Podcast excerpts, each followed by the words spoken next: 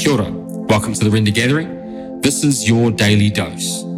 Don't worry, the peace of God will come upon you. What is the peace of God? Why do we need it? Whenever I would go for a job interview or undertake an interview for a new position, I would always focus on one simple thing preparing myself as best as I could with the knowledge I had or with the knowledge I think I need for that position. My focus wasn't the outcome, because the outcome was out of my control. All I could do was ensure that whatever I took into the room was my best effort possible. Walking out of that room, I just wanted to ensure I had done everything possible to give me the best shot at getting the role. No matter what we think or do in, a situation like this, there are forces and factors out of our control.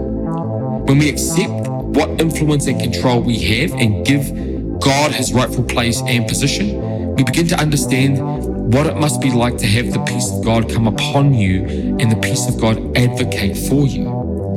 In all your worries, you were and are never in control. God is the only one who can alter outcomes, influence miraculous change, or persuade circumstances in our favor. The greatest thing about God is that His word promises that He purposes good for those who love Him. In the midst of your worry, do the best you can with what He has given you, then leave the supernatural and the rest to Him. That's what abiding in His peace is, is like being as prepared as you can be and leaving the result to Him.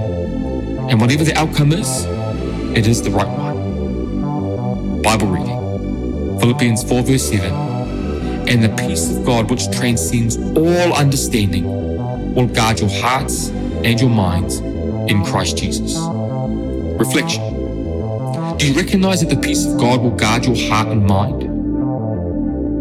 From what you might ask, from discouragement, doubt, and self wallowing? It's okay to get a little emotional, upset, or even concerned. You just shouldn't stay there. Remember the promise here the peace of God will guard your heart and mind, but you need to give the worry to Him. Declaration Jesus, today I will no longer worry about it.